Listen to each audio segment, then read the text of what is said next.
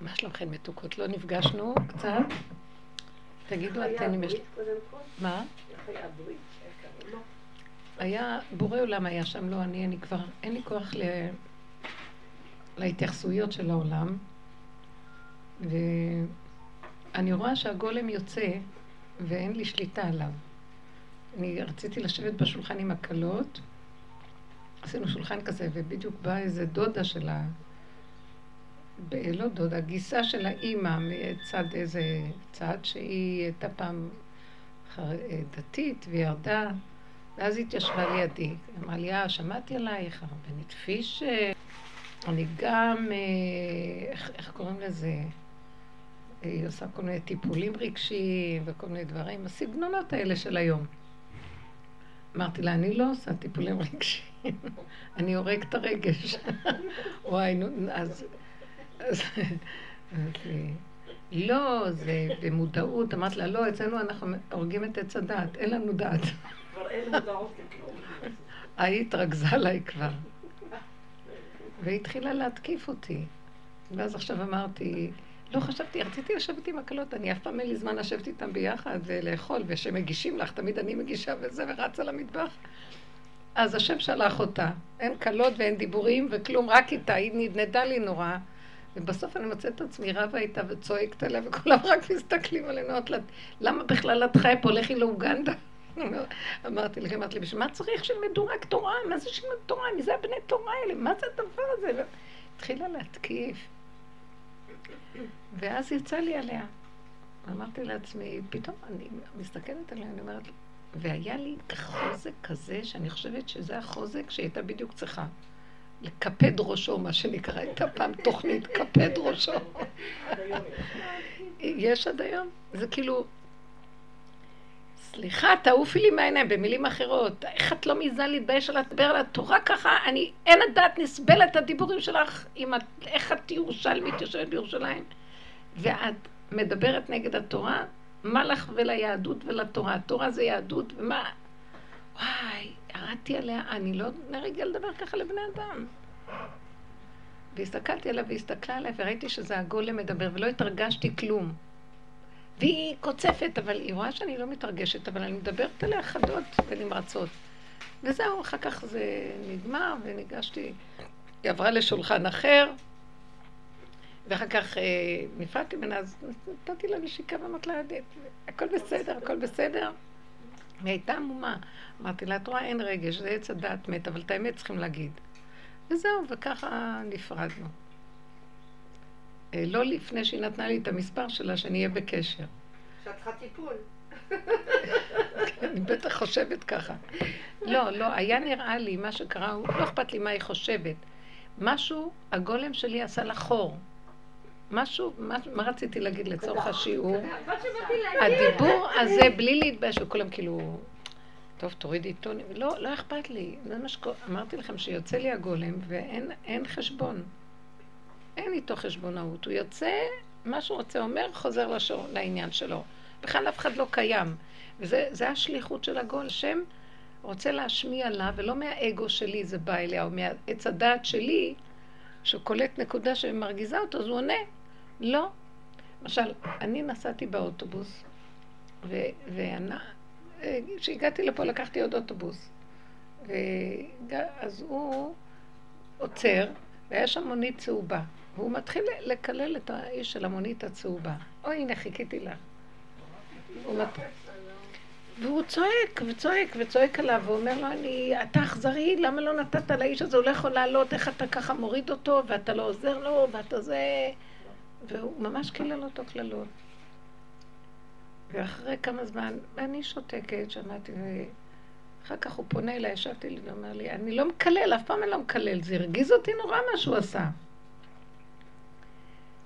ירדתי מהאוטובוס והסתכלתי פתאום ואמרתי, לא, אני רק אמרתי לו, ונתן לך רחמים וריחמך. ככה אמרתי לו את הפסוק הזה. ואז ירדתי מהאוטובוס ואמרתי לעצמי, היה רגע ראשון שהשם נתן לו רחמים.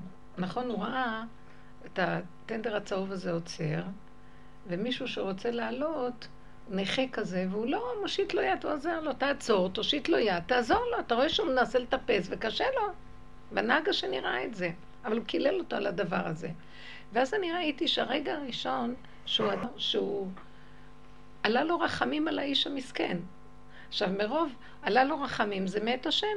השם נתן לו רחמים, נכון? אבל במקום, עכשיו, זאת הייתה האמת, שהתגלו הרחמים של השם אצל האדם הזה, על העלוב הזה. אבל הוא הוציא את זה, אחר כך הוא ראה ששני לא עובד נכון, אז הוא הוציא את זה ברמה של כעס. הגנב של עץ הדת גנב את הרחמים של השם, והלך על הטבע. אני הרחמן, ואתה אכזר, ולמה אתה לא מרחם כמו שאני הייתי מרחם? ואז אני אמרתי, זאת הדוגמה. כל הזמן באים דברים מבורא עולם, אבל אנחנו גונבים אותם ואז רבים עם השני. כי אנחנו חושבים שהתכונה שלנו. תחום השם תן לך רחמים לרגע. אז תרחם על האיש המסכן הזה, ותרחם על גם זה שלא רואה שהוא צריך עזרה, הוא גם זקוק לרחמים. מנותק.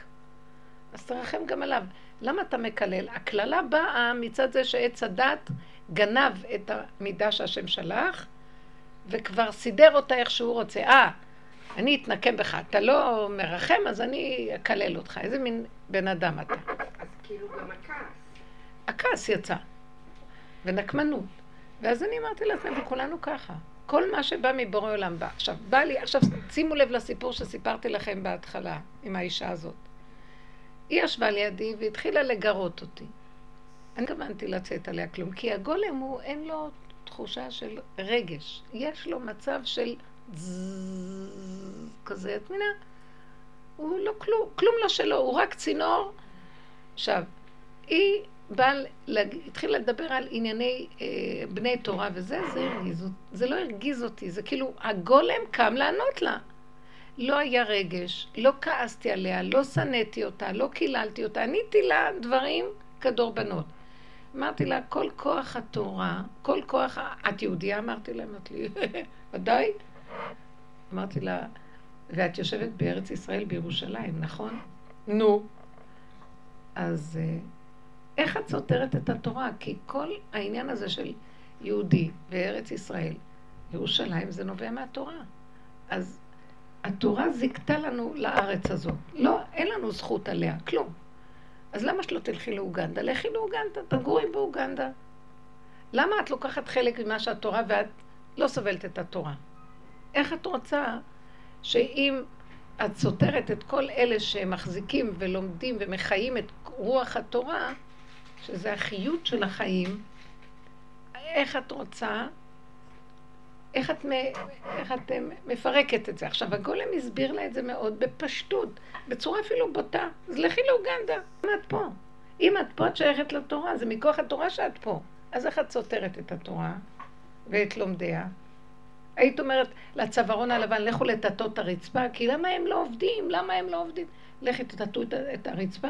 לא, הם נועדו להיות במחקרים של המדע. נכון? לא היית שולחת אותו לעשות משהו אחר, את הפרופסור. גם את הבן תורה הזה, לא היית שולחת לעשות שום דבר, כי הוא תמצית החיות של החיים, של התורה. התחילה להגיד לי בשיטות המזרחיות, מה זה היין והיין והצ'י והזה. אמרתי לה, מה זה צ'י? היא אומרת לי, אנרגיית החיים. אז אמרתי לה, התורה זה הצ'י של החיים, ואת רוצה לסלק אותה מה, מהמציאות. מה את בדיוק רוצה לעשות? אז הדיבור של הגולם, כשאני דיברתי, לא היה לי עליה כעס ושנאה ונקמנות. ואחר כך ניגשתי וחיבקתי אותה והחלפנו מספרי טלפון. כי לא היה כאן הצד של הגניבה של עץ הדעת. אתם מבינות מה אני מתכוונת? רציתי להגיד, זה הדוגמה של הגולם שהוא הולך יותר ויותר ומופיע. הוא מדבר, הוא אומר.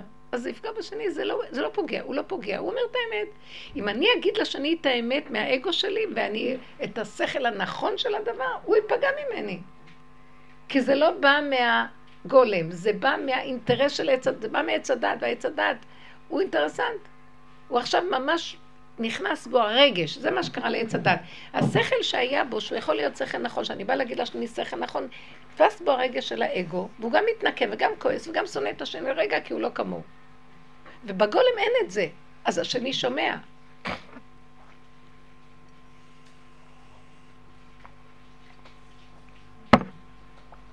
בואו ניקח עוד נקודה. אמרה לי איזו אישה שהבת שלה חולה, התגלה שהבת שלה חולה במחלה.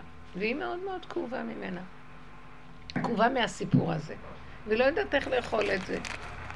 היא שואלת את עצמה, מה השם רוצה ממני? מה השם רוצה ממני? אז אם אני עונה לה מיסוד הגולם, שימו לי את ההבדל. עץ הדעת תופס את הנתון. הנתון הוא הכולי עלמא לא שלנו, זה של השם. זה כמו שהוא נתן לו רגע של רחמים, זה רגע של השם.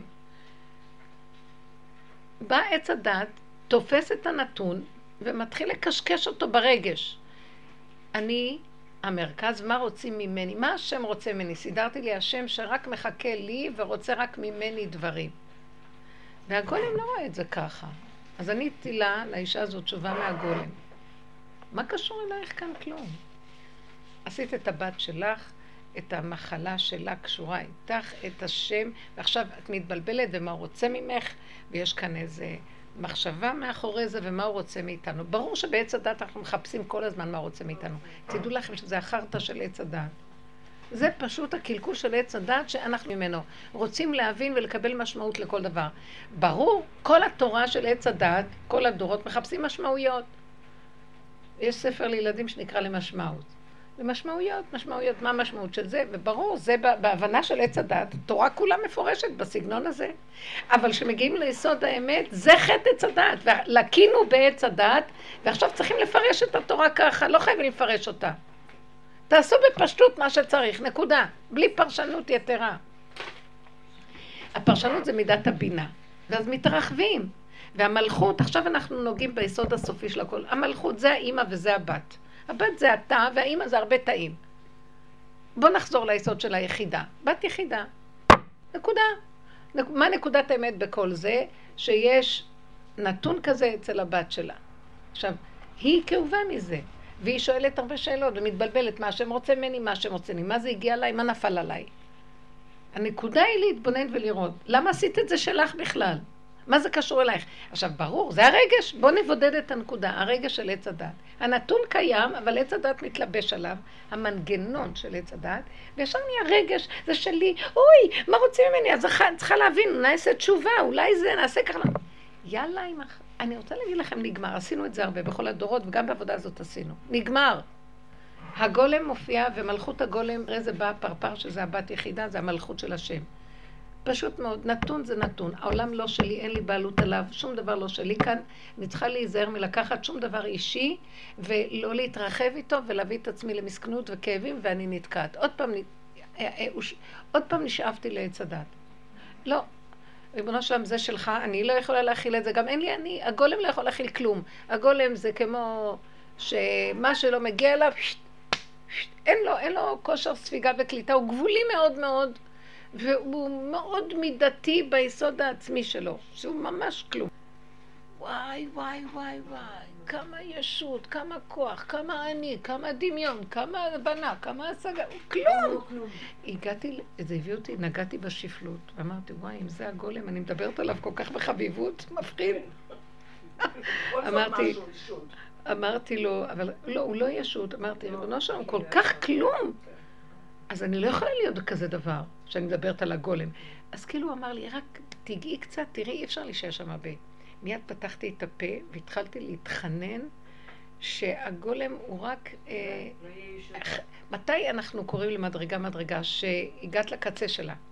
למשל, בבית המקדש, עזרת הנשים, עזרת הגברים, עזרת עניים. למה היא נקראת עזרת הכוהנים, או עזרת ישראל, עזרת הנשים? כי בגבול שלה אנשים לא יכלו יותר למשוך הלאה, להיכנס. אז תמיד על הקצה של הדבר, על שמו נקרא הדבר. אתה צריך למצות אותו בנקודה שלו, אז הוא נקרא. אז הגולם כאילו מיצית איזה נקודה בעץ הדת ונגעת ביסוד הגולם. את לא יכולה להישאר שם הרבה, זה מסוכן, את לא יכולה להישאר. אבל נגעת, הנגיעה הזאת חשובה. זה כאילו... למה אי אפשר להישאר בגולם? אי אפשר להישאר. זה הכי טוב, איך? זה הכי כיף. זה הכי כיף, אבל זה מאוד מפחיד. לא.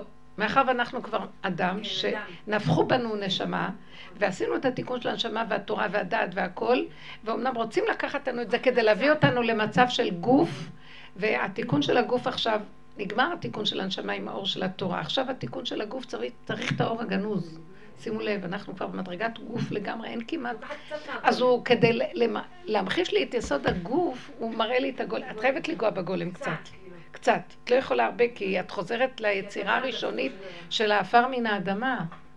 זה המבה, זה נראה לי משהו, מפלצת כזאת. זה מעגל. בדיוק כשאדם חוזר חזרה להיות שהוא רק אה, השלד והגוף. זאת אומרת, זה מעגל, הוא נהיה גדול, גדול, גדול, גדול, והוא מתחיל לרדת ולרדת. ברור, ברור, הוא חוזר ליסוד, אבל... וואי, זה היה מראה קשה. חוזר ליסוד ומה? הוא לא אמור להישאר ביסוד? לא. למה? כי אי אפשר להכיל את זה, כי אנחנו כבר אדם, אנחנו כבר שמו בנו נשמה, כבר עברנו תהליכים, והוא רוצה לרוקן אותנו מכל התהליכים ולחזור נגיעה קטנה, כי עכשיו הוא רוצה להביא אור חדש לתוך הכלי. אבל אי אפשר לחזור לגולם, הגולם הוא מפחיד. אה, זה כמו שאי אפשר לעמוד בחשיכה כשאתה במישור אחד. קשה לעמוד שם. אי אפשר, אי אפשר. ראיתי שהייתי כן צריכה לנגוע, זה כאילו הקצה של הדבר נגיעה. עכשיו אמרתי, פתאום נהיה לי שפלות, ואז הבנתי את חשיבות הפה. ואז אמרתי, אבא, הגולם הזה, רק הפה יחיה אותו, ויכניס לו את הרוח חיים ואת הנשמה ואת ה... תעזור לי, אל תיתן לי להישאר שם, ריבונו שלום, אי אפשר להכיל רק את המראה הזה, זה, אין בזה חיות, אין בזה כלום, ואני, אי אפשר לחיות בלי חיות. אנחנו לא רוצים את עץ הדת, אבל רוצים חיות חדשה וחיות אמיתית. אני לא רוצה את החיות שהיא תלויה בהבנה, בהשגה, בידע, ואז יש לך מזה חיות שאת יודעת ושאת מבינה, יש לך סיפוקים מזה. הוא רוצה, את זה, כל זה, אנחנו מפרקים בתהליך של עץ הדת, אבל אי אפשר גם להישאר בגולם.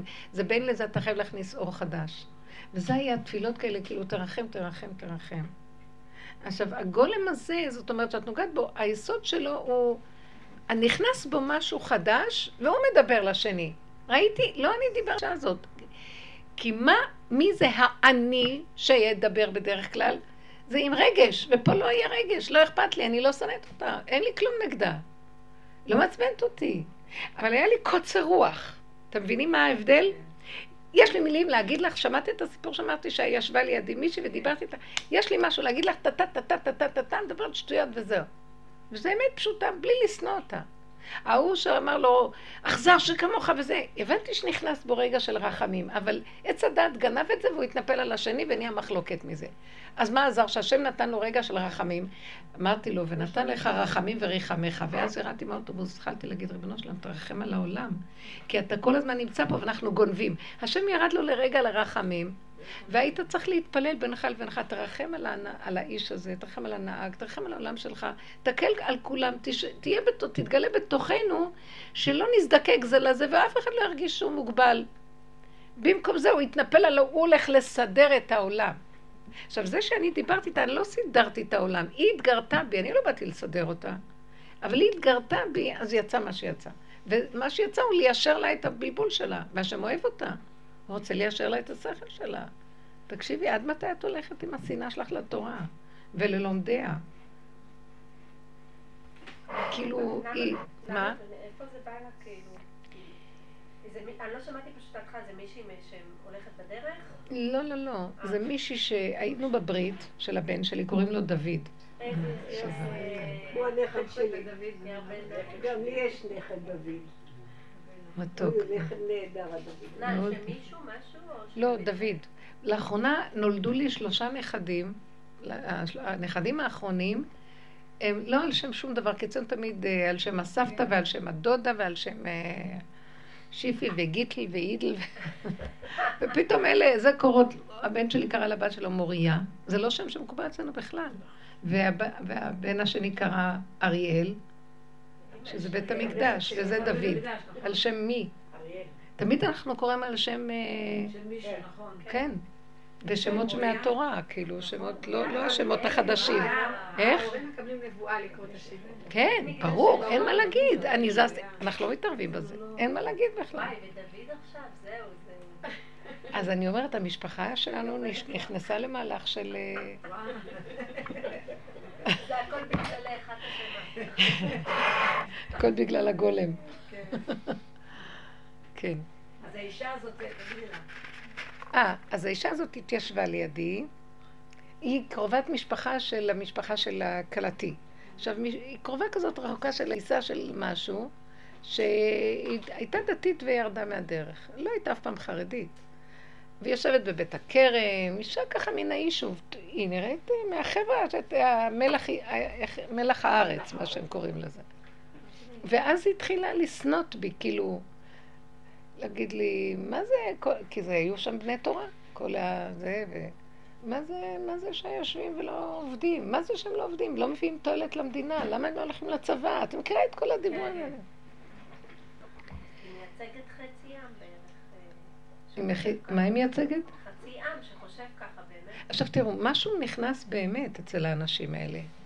אנחנו, גם זה נגרם בגללנו, כי אנחנו בעולם התורה לא מספיק אמיתיים עם הנקודה של התורה. כי אין לנו אמת בזמן הגלות. לקחנו את התורה והתעופפנו איתה מדי גבוה, ואנחנו לא חזרנו לאדמה. זה הגלות. וכל הישיבות הן שיטת הגלות. זה וולוז'ין. הלוא בוולוז'ין הקימו את הישיבה הראשונה. לא היו ישיבות כאלה. היה בית מדרש גדול, בזמנו של הרמב"ם למשל. אה, הגדול הדור היה רבי מיגש, והיה בית מדרש גדול, והיו שם זקנים וילדים ונערים, וכולם למדו ביחד. ופה סידרו את הישיבות בצורה של גיל וסדר, כמו בית, בית ספר אבל ישיבתי. וסדר לימוד, והגאונים של ה... זה נראה לי שזה 50 שנה, 200 שנה. בערך משהו כזה שהישיבה, הישיבות, הישיבה הראשונה של וולוז'ין, רגע, אז פומפידיטה חכמי לובלין וזה. מה? כל ה... פומפי- אה, פומפידיטה וסורה וכל אלה? לא.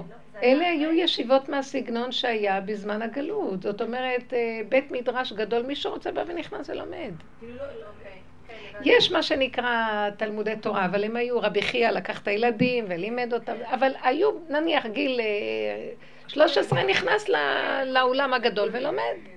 היו לומדים, פשוט כולם לומדים. זה אבא למד איתו, לא נתן לו סדר לימוד. לא היה בית ספר וזה, לא היה השיטות האלה. עכשיו, אה, לא. באיזשהו מקום יש איזה משהו שבגאולה העתידית, ה- ה- ש- שדור המדבר לא רצו להיכנס לארץ ישראל, כי הם רצו להמשיך לשנן. ואילו כל העניין של השם שהוא רצה שייכנסו לארץ ישראל, זה שייכנסו לרמה הזאת שהדת נכנסת לתוך הבשר. זאת אומרת שיזרעו ויחרשו וכל מיני מצוות שתלויות בארץ. והרמב"ם אומר, וגם זו דעה ידועה, שעיקר קיום התורה הוא בארץ ישראל. ובגלות אנחנו פשוט לומדים אותה כדי שלא לא תשכח בפי זרעו. אבל באמת, כל עניין עיקר התורה זה כדי שיקיימו אותה בארץ ישראל. זה כל המצוות המעשיות וכל הדינים שחלים על זה שברגע שאדם עושה בדין מצווה, ברגע שעושה... כל דבר זה מצווה מעשית. אז המעשיות תופסת מאוד מאוד. אז היו עסוקים גם במעשיות, גם תנאים עסקו בכל מיני מקצועות כדי להתפרנס. ופה זה הפך להיות, אנחנו, מש... וזה הפך שיטתיות, המוניות. אז תמיד עשירית למדו, אבל כאן נראה שזה הפך להיות בדור, הדורות האחרונים, שזה המונים לומדים, יושבים לומדים בתי מדרש, זה לא היה ככה. אז יש איזה משהו, שוב פעם, של אמת במה שהיא אומרת, אבל זה נגנב לשנאה. אתם מבינות מה אני אומרת? כן, כן. זה נגנב למקום שלא סובלים אותם, לא זה, שילכו לצבא, שילכו זה. לא אז אמרתי לה על הצבא. זה למה, למה, למה את רוצה שילכו לצבא? שיגנו עלינו מפני ערבים. אמרתי לה, אם היינו הולכים בדרכי התורה, לא היו צריכים מלחמות ולא צריך ערבים. היינו יוצאים בכוח אה, התורה, כמו שבחומות ירחו וכיבוש הארץ היא נכבשה בלי שום קורבן. היא לא האמינה בזה, אמרת לה, לכי תקראי את המקורות.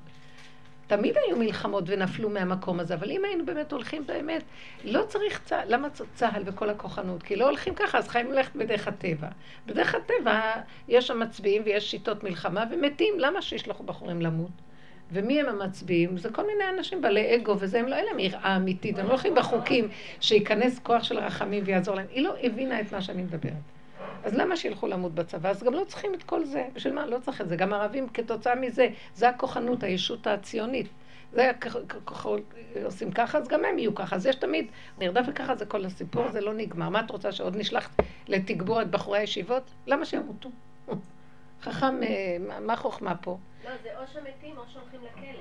ואין לך איך... אה, לא, זה לא נורמלי, זה רק השם מרחם. צריך ממש להימלט מכל התפיסה הזאת. כי בתפיסה, הטבע זה, והטבע בולע וההיגיון הטבעי, ואמרתי לה, זה לא הכיוון, זה לא האמת. מאוד היה קשה לה, אבל הגולם דיבר. לא היה לי שנאה וכעס שאמרתי לה. ויצאתי עליה. עוד איך יצאתי? תלכי לאוגנדה, מה את עושה פה? ככה אמרתי לה. את יהודייה? כלל לא אומרת כך לאנשים. ואז ראיתי שלא היה לי אפילו אליה, אחר כך התחבקנו וזה, כי זה היה, הגולם דיבר, לא היה רגש, לא היה גנבת הרעיון. הרעיונות היו נכונים, הם לא נגנבו, הגולם דיבר, ממש היה רגע של נס. רציתי להמחיש לכם את ההבדל. אותו דבר אותה אישה שסיפרה לי על הבת שלה ועל החולי שלה, אז למה את גונבת? אז נהיה לך בעיה עכשיו, מה השם רוצה ממני? וכל היום אנשים מאוד אוהבים את השם, ומה השם רוצה ממני? רק אלייך הוא צריך עכשיו לעצור ולהגיד לך מה הוא רוצה ממך. מה לך ולהשם בכלל? השאלה הזאת לא שייכת כבר. בעץ הדת יש כביכול השם כזה, ואני צריך להבין מה הוא רוצה ממני. אין גניבת דעת יותר גדולה מזו. במלכות, שזה יסוד האמת של גילוי השם, את לא תביני אף פעם מה השם רוצה. זה נתון, חפשי זה ועוד זה שווה זה. כי לא מבינים למה, כי יש ככה. כי ככה, ככה, וזה אצל השם, אני לא יודעת מה זה, זה אנרגיית החיים, זה מצבור ענק של, של, של כוח אנרגטי אלוקי שאין לי השגה בו, והוא מנהל את עולמו. אפשר לנסות להגיד, בגלל שאדם עושה ככה, אז התוצאה תהיה ככה. יותר ויותר בדרך הזאת עכשיו, לקראת הסוף, אני מפסיקה לעשות את זה, ואני לא מבינה כבר כלום. ואני לא רוצה להגיד, בגלל שעשו ככה, אז התוצאה תהיה ככה. לא יודעת. אני נזהרת מזה מאוד מאוד, למה? כי זה יכול להיות נכון, זה יכול להיות לא נכון. אין לי בהירות שזה ככה מוחלט. אז אם כן, אני לא עסוקה בספקולציות יותר. רעיוניות, הבנתיות וכל זה. אם כן, מה לי ולכל זה? כלום. ואיפה הישועה נמצאת שאני אגיד לו, אבא זה שלך? כלום לא שלי, יש אלוקות. והעולם שלה, ואין לי בעלות, ואתה, יש לך הנהגה. ברחמים, אבא ברחמים לא מכילים כלום. אני לא מכילה, תעשה שילד לא ירגיש. דרך אגב, זה שיש לו את הניסיון, יש לו כוח להכיל יותר מאשר אחד לידו. כי זה יש, יש לו יותר, השם נותן לו ניסיון והוא נותן לו כוח, השם בתוך הניסיון. ואילו אדם שעומד בצד והמוח שלו פתוח, זה הגיהנום הכי גדול. בכלל, הוא יותר סובל מאותו אחד שיש לו משהו. שלא יהיה לאף אחד כלום. אבל היסוד של הישועה נמצא ברפואה, על ידי זה שהאדם אומר, רחמים אבא, כי אנחנו לא מכילים כלום, אתה ברגע אחד מהפך את הכל. אני בוחרת להיות צמודה אליך, אני לא מבינה, אני לא יודעת כלום, כלום לא שייך לי, תשמור עליי, תשמור על העם, תשמור על הילדים שלי, אני לא יכולה. תשמור על הבת שלי, אני לא, אני לא יודעת מה לעשות. תרחם עליי, ואל תיתן למוח שלי לצאת עם שאלות. מה רוצים ממני? רוצים ממך את זה. אם, זו, אם כבר יש שאלה כזאת, תרדי, בעבודה שלנו עכשיו אנחנו במדרגת המלכות, מדרגת היחידה, בת מלך, קטן ולחזור לשורש. אין הבנה, אין השגה, אין ידיעה, כי בקטן אין הבנה, כי הבנה בנויה מיחידה ועוד יחידה ועוד יחידה ועוד יחידה שעושה הבנה. לבנים, אבן מה עשו הבונים, הבונים צריכים הרבה אבנים, פה זה אבן אחת, אנחנו באבן הראשה, אבן אחת. אבן אחת. אבן אין לה, מה תחברי אותה? לא יודעת, היא בודדה. גם האבן שלידה בודדה, גם זה לידו בודד. אין עולם, יש אחד. האחד הזה כרגע בא לקראתי, אז אני לא אגיד, יואו, יש מלא אנשים בעולם. זה דמיון, אין אנשים, יש מה שהרגע הזה, במקום הזה, בא לקראתי ויש לי איתו איזה נקודה. זה, זאת האמת. המוח שלי סוחב טונות של אנשים, ואת כל הגלובוס, ואמריקה ואוסטרליה ועולמות, והכל דמיון בתוך המוח. הוא על ידך פה עכשיו? זה וירטואלי. הכל וירטואלי, אתם מבינים? המוח הוא וירטואלי. כל הזיכרון וירטואלי, וראיתי לאחרונה שהשם לוקח לי את הזיכרון, אין לי זיכרון, ואמרתי, מה, אני לא כל כך זקנה שלא יהיה לי זיכרון. לא הבנתי שזה חלק מהתהליך של הגולם, אסור לו לזכור, כי הזכירה עושה לו אחד ועוד אחד. מוח הזכירה יש לו, הוא זוכר דברים, אז הוא מחיה בזיכרון שלו את הדברים, אז יש לו עומס במוח. אין עומס, אין ידיעה, אין כלום, יש כאן ועכשיו, וזו התחדשות גדולה כל רגע, זה דבר גדול מאוד. כן, אבל אני לא יכולה להמשיך בלי עוד חווייץ' כזה. בלי חוויה כזאת של חוויה. תודה מותק. רבע כפית סוכר קצת. תודה. את שומעת מה שהיא אומרת או שאני מבטלת אותך מזה? את תשמעי, נכון? כן. בקול רם? כשאת מתחילה לתת לגולם אה, לדבר, את באמת מרגישה מקסימום חוסר רוח, כמו שאמרת. איך את יכולה להיות בטוחה שבאמצע זה לא יגנב ממך אה, לעץ הדת שפתאום מתפרץ משהו? את יכולה, זה יגנב, אבל את צריכה להיזהר שהרגש. אם את רואה שאת מתרגשת, הטונים עולים בגלל הרגש. אני יכולה להתחיל מאוד מאוד, אה, מאוד אמיתי, ופתאום ייכנס משהו אחר. לא הבנתי, עוד פעם. את יכולה להתחיל במשהו ופתאום את... אה, אה, יש איזה מישהי שהיא באופן קבוע, אני מאוד, אני אוהבת אותה, אני אוהבת אותה, אבל היא מעצבנת. היא מעצבנת לא רק אותי.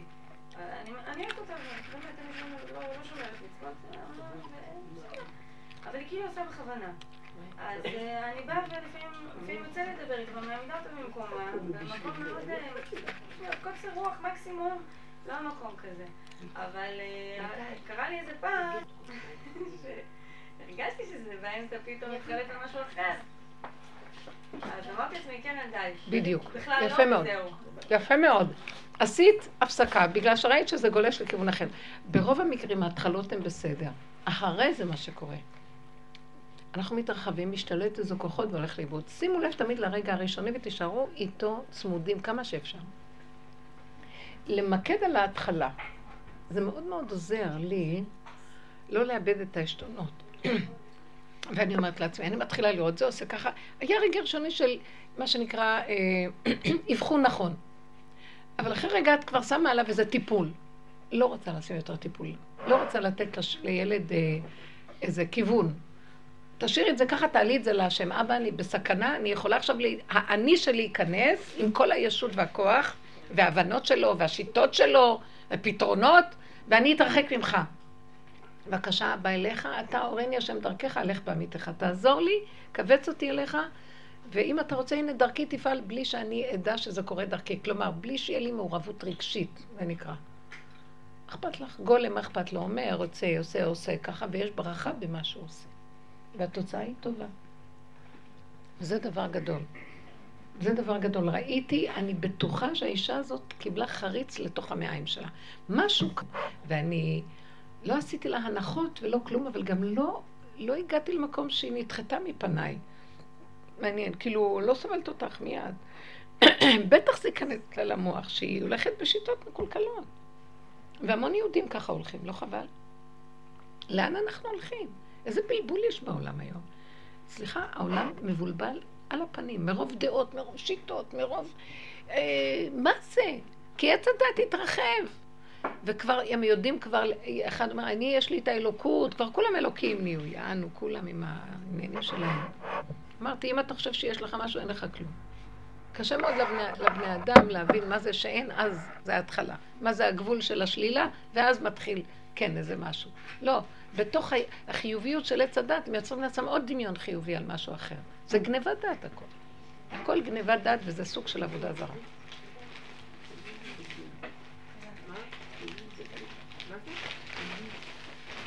מה אני, אני מגדירה, מה זה עבודה זרה? נקודת אמת שמתרחבת מהנקודה שלה, זה נקרא זרה.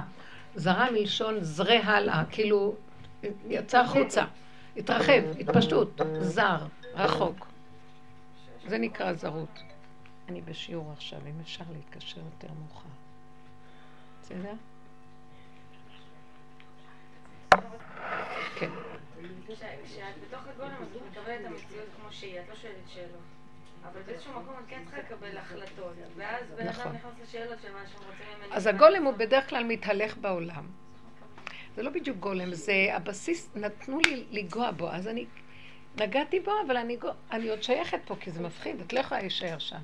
אבל את, את שייכת לעולם, ומה מה זה התחננתי להשם שאני, לא יראו שאני גולם, כי אני בעולם.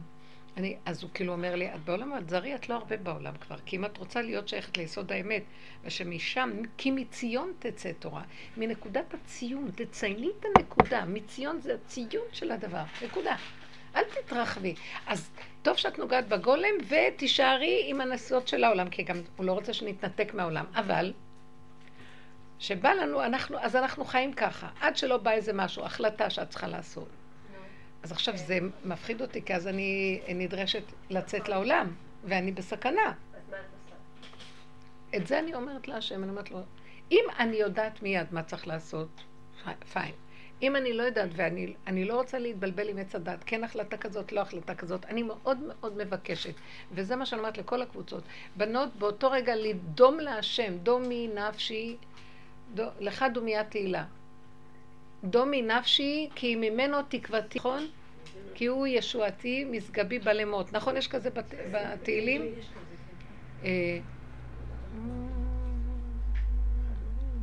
לא יודעת משהו, לך אלוקים, דומי נפשי, אה, כי- הוא ישועתי ומשגבי. זאת אומרת, תדממי רגע ותדברי, תפתחו את הפה ותגידו לו. אם אני אתרחב, ויש לי מוח להתרחב, אני עוד, אה, יש שם רשימו של מוח, אני בשנייה יכולה אלף פתרונות ברגע אחד. אז אני אלך בזה, ובסדר, גם את זה הוא נותן את החוכמה, אבל שאני לא אכנס בזה עם הישות שלי. אז אני אומרת לעצמי, יש מקום שאומר לי, תחשבי. ואני מתחילה לחשוב, אז אני אומרת לעצמי, טוב, אם אני צריכה להתרגש ולהתבלבל ולסעור מהריבוי, מהספק, מהבלבול של הדבר, זה אז חרקתי. מותר לבן אדם לחשוב. יש אפשרות כזאת, יש אפשרות כזאת, אדרבה. כי החוכמה מהעין תימצא. הגולם הוא בחינת עין. הפתי, הפתי זה הגולם. יש לו עין, אבל נותנים לו נקודה לחשוב. רק מתי אני יודעת שזה מתחיל להיגנב? להרבות בחוכמות, להרבות בידיעות, להרבות בהבנות והשגות ובלבול רגשי. ההתרגשות מראה לי שהתגרשתי מהנקודה. זה בדיוק אותו יסוד. גם הספק. איך? גם הספק. הספק הוא לגמרי בלבול. הספק הוא הכי מסוכן. הוא ממש העמלק שמבלבל בין שתי אפשרויות ואת לא יודעת לחרוץ משפט. אז את יודעת מה אני אגיד? אני לא רוצה לחרוץ משפט, אני לא מבינה, לא יודעת, אני מניחה את הכל. שברו את הכלים. זה פה מאוד עוזר לי ללכת על. כן.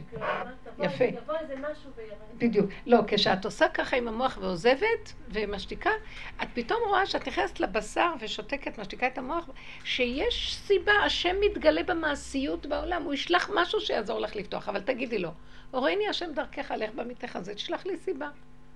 למ, למה אנחנו משתמשים במילה סיבה? רב אושר השתמש בזה. כי יורד אור חדש לא מהאור של עץ הדעת. זה יורד אור ממסובב הסיבות. יש ממלא כל עלמין ויש סובב כל עלמין, במושג של הקבלה והחסידות. ממלא כל עלמין זה יסוד הקו והצמצום והשכל והטבע, ועץ הדת נכנס בזה. זאת אומרת, הקו נכנס בעץ הדת וצריכים שם לתקן. אבל מסובב הסיבות זה מהאור הגנוז. וה, והקו והצמצום זה, התורה ניתנה לתקן את הקלקול שנעשה ב- בכוח הנשמה, לא בגוף. והגוף לא יכולים לתקן אותו על ידי התורה כבר. תקנו את החלק של הרוח שבתורה. לא הנשמה, הרוח. אבל לתקן את הגוף, שמתם לב מה קורה? אור התורה נגמר כבר, התיקון של אור התורה נגמר עכשיו. אני יודעת, זה ברור לי. לא רוצים להגיד את זה, אבל זה ברור. כי אחת הסיבות שאת רואה, שבאים לתורה לבקש עזרה, היא אומרת לך לרופא. באים לרב, אומר לו, אה, כן, לך לרופא, זה לך למומחה הזה, לך לזה, שולחים למומחים. נגמר הכוח של התורה. זאת אומרת- גם הכוח אצל הצדיקים בדיוק להורות. ממש, ממש. אין יכולת לבוא ולהגיד, מכוח התורה יש לך ריפוי. אז זה מראה לי שצריך... עכשיו, אז הגוף חולה, מה הוא יעשה? לך לרופא? עכשיו צריך להוריד אור מסובב כל עלמין. זה ממלא כל עלמין, עד לגבול מסוים עושים את התיקון. סובב כל עלמין, זה בא מאור הגנוז, והוא יכול להביא ישועה לגוף. סובב כל מה? סובב כל עלמין. יש אור ממלא כל עלמין, זה מושגים. זה... עלמין, ממלא עולמות, ומסובב את העולמות. וזה מהאור הגנוז. לכן המילה סיבה לקוחה משם. יבוא סיבה, כי הוא משתמש, האור הגנוז משתמש בטבע להתלבש בו סיבה. זה אור שמתלבש בסיבה. מישהו פה דופק לך בדלת, פתאום יש... זה סיבה. את במקום שאת אומרת, יא, מי יכול. מי יכול להביא לי? אני לא יכולה לקום מהמיטה, פתאום מישהו דופק ואומר, את צריכה עזרה? אז ממלא כל עלמין. אנחנו הולכים ברוחניות, בסובב כל מין, הוא מתלבש בגוף, בטבע, נשאר גוף פשוט, עכשיו זה רק עבודת הגוף. סליחה, אני מגלה איזה סוד מאוד גדול שעכשיו הולך להיות. הכל רק גופים. בכלל, תרדו מהרוחניות. הרוחניות זה מגמר התיקון שלה. מה זה גוף? זה מסוכן, אני יכולה כל היום לאכול, זה גוף. באמת. לא, זה לא נקרא גוף. זה שאת גבול וכל היום תאכלי, זה לא נקרא גוף, זה נקרא קלקול הגוף. הגוף יודע גבול. במה לא אוכלת כל היום? אז מה זה הגופים שאת מתכוונת? הגופים הכוונה בלי הרבה לחשוב, בלי הרבה להבין, בלי הרבה לדעת, פשוט. כלום. את יודעת להעריך פתאום אה, בגד. אני פעם אמרתי לעצמי, יא, אני הייתי מאוד למדנית ורוחנית ובעולמות. אני ממש. ואני מוצאת את עצמי, לא יכולה לפתוח ספר. ואני רואה בחנות בגד, בגד. כאילו מה יש לך? אני אומרת, מה הבגד? כן, הכל נהיה פשוט. אוכל טעים, אבל הכל בגבול. טעים. אה, אין לי איזה משהו במוח שפעם הייתי עסו, עס, עסוקה במוחי בהוויות העולם. עכשיו אני הולכת, לא, הנה הבן אדם, הוא יורד במדרגה. את רואה פשוט, הכל פשוט. חושים פשוטים קיימים בגוף. בלי שתופס אותו איזה ענן של חשיבה. הבנתם? פרשנויות מוח, ידיעות, הבנות, השגות, מדרגות, תיאוריות, וכולם משכילים ב- בענן הזה. אה, יש להם תעודות על תעודות. אה? יותר מקורקעים כאלה, יותר ארציים כאלה. מה, ארציות פשוטה של כאן ועכשיו וזה, ושם נכנס החוכמה. שם נכנס אלוקות, שם נכנס ישועה, שם נכנס זה. למה לא לתת לו גוף? זה בית המקדש. הוא גוף שנכנס, מה היו עושים בבית המקדש? שוחטים כל היום, תקשיבו, זה לא מעשיות, לא היה שם ספר. היה לשכת הסנהדרין בחוץ. בתוך בית המקדש לא היה שום ספר, שום דבר של רוחני. הכל מעשיות פשוטה שאלוקות יורדת בה. הארון הקרובים, מה? היה שם בארון הברית, שברי הלוחות, והיה ספר תורה של משה רבנו כתב, בקטן שם מונח ליד הארון. אז יש שם, אבל הכל בצמצום של צמצום, והעיקר זה הגשמי של הדבר ששם יורד הפוטנציאל האלוקי. הוא לא רוצה אותך להבין ולדעת. יאללה, תעוף עם כל הדמיונות שלך לעצמך, מה שאתה חושב שאתה מבין. לא התחלת להבין כלום. טיפה של אור של השם, וואי, פותחת כאלה אפיקים, רואה מקצה עולם ועד קצהו. זה האדם הראשון היה רואה, באור הגנוז. אנחנו כזה יושבי בעמק הבכה, מלא ספרים, אדם נושא ספרים, חמור נושא את ספריו, נושא, תסתכלו, כולם מסתכלים באינטרנט הזה, וזה החיות שלהם. האינטרנט, אלה אלוהיך ישראל. כל המוח שלו נתון באינטרנט. אין לו מוח, אין לו שום אלוקות, הכל תלוי בזה. רגע, את רוצה משהו? מה? אז הבן שלי אמר לי, אמא, הילדה השתלה, אז התקשרתי לחבר, כי אין לנו את המכשירים האלה, והוא ישר אמר, אה, היא עשתה ככה, זה ככה, זה ככה, אני אתפוס בגוגל, הרב גוגל, והוא מסתכל, אה, תעשה ככה, ככה, ככה, ככה, הכל יש שם, הכל. הוא אפילו את הרב לא שואל מה לעשות. אמרתי, הלו, זה משהו, זה הרב, זה הרב גוגל. זה הרב דוקטור. הרב דוקטור. כן, כבר רבנים נהיו דוקטורים. עכשיו רב זה לא מספיק, צריך שיהיה לו גם תואר נוסף. אחרת זה, הרב, זה הכי מזעזע אותי. שכבר לא נחשב הרבנות, נחשב התארים. הרב דוקטור. וואי. זה ביזיון גדול שגדולי התורה לא יודעים להגיד, גמרנו את התיקון ושיהיו בכבוד, שיצאו בכבוד. הם מתערבבים, מתפרנים טיפשים, ומתווכחים, ורוצים כבוד, ורוצים... והולכים לעשות תארים גם. רבנית, יש לי שאלה. לא רוצה, אני לא יכולה, אני, זה כבוד התורה גדול. רגע, אז מה עושה לך? אה? בואי קודם נאכל איזה משהו טעים. הכי פשוט.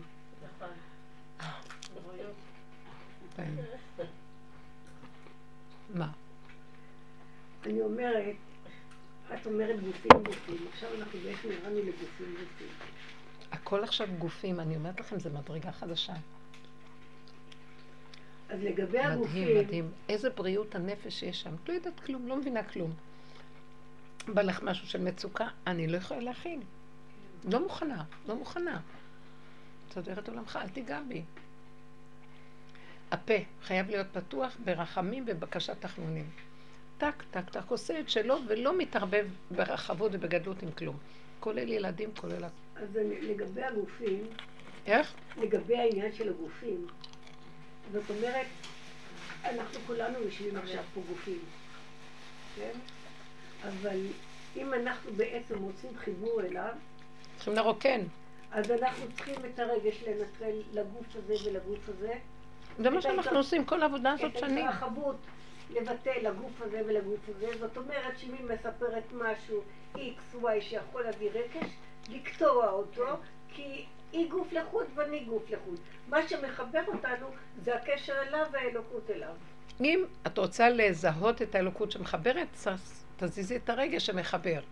כי כולם, בוא נתחבר, איך אנחנו חברים, חברתיות, קהילתיות. אז הכל זה חיצוני, עץ הדת סידר את הכל, סילק את השם, והוא במקום השם פה. יש לו המון שיטות לחיבור, לזה, ואתם רואים, עיין לחיבור, כולם רבים וכל היום, היום חברה, מחר זה. אין, אין אמון בכלום. עכשיו, אם אני, אם מספרת לי משהו וכואב לה משהו, אז אני אומרת לעצמי, תזהרי, לא לקחת על עצמך משהו, זה לא שייך לך, את יכולה לעזור לה, היא באה לבקש נקודה. תנטרלי את הרגש, תראי את ה...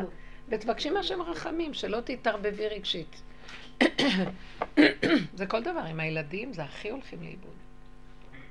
כשהם קטנים, כשהם גדולים, זה תלוי מה, כשהם קטנים אז זה השטויות שלהם, כשהם גדולים זה גם כן קוליות וכל מיני דברים, שהעולם כל הזמן יוצר בעיות. אין בעיות בכלל. שחררי וזהו. התכלית היא שתהני הרגע הזה, ויהיה לך חיים טובים, ותהיי קשורה עם השם בצחוק והנאה. ושם יש את כל הרפואה והברכה, למה לא? אם למשל בא רגש, אני משליכה אליו. לא הוא גונב אותך, הוא גונב אותנו, אז תזהרי, תחי את הסכנה. אז ישליך אותו מיד אליו. תגידי לו, אבא, אל תנסה אותי בדבר הזה, אני לא נכנסת כלום. מי אני בכלל? תלכי נמוך ותשימי את המוח בתוך הבשר.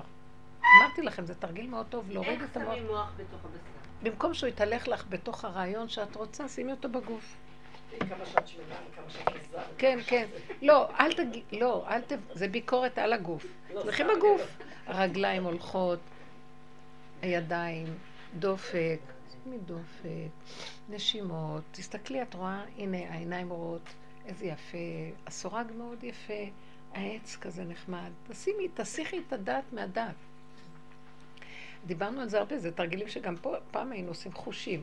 ללכת על החושים יותר, פשטות, כי זה מאוד מוריד את העניין של התחינת מוח הזאת.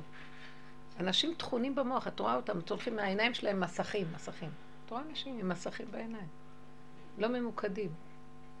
אז אם אני משליכה לו את הרגש, אני לא יודעת. את לא מה? אני מרגישה לפעמים שאני לא יכולה להתגבר על הרגש, כן? אל תתגברי, תקשיבי, תראי אותו, אל תלכי לכם איתו. אני לא נלחמת, אז התגברות זה. להילחם. תעצרי, תסכימי. תגידי, זה קשה עליי, אני מפחד ממנו, יהרוג אותי. אנשים רואים אותו. עכשיו, אם אני אומרת לך שהוא לא טוב, תתחיל לברוח ממנו. הוא ירדוף. אחרי להגיד, זה רגש. קחי אותו. לא רוצה רגש, זה הורג אותי. את לא רואה מה שזה עושה לנו? בא, בא, בא, בא. לא רוצה. אבא, תרחם עליי. תעמוד קצת ככה. גם אם, אם אני מתרגשת משהו ואני אומרת לשני, הגולם לרגע אומר כתוצאה מה... אבל הוא, הוא מיד חוזר לקטנות שלו. זה לא מתרחב. מאוד קשה לעצור אדם שכועס. בגולם, אפילו אם יצא טיפה כעס, הוא חוזר אל עצמו, הוא לא, הוא לא מתרגש מהכעס. כי זה לא כעס, זה... זו מילה נכונה שהוא אומר אותה בתקיפות לרגע. אבל הרגש הוא משהו מסוכן. אה, התלהבות, להבה, שורף.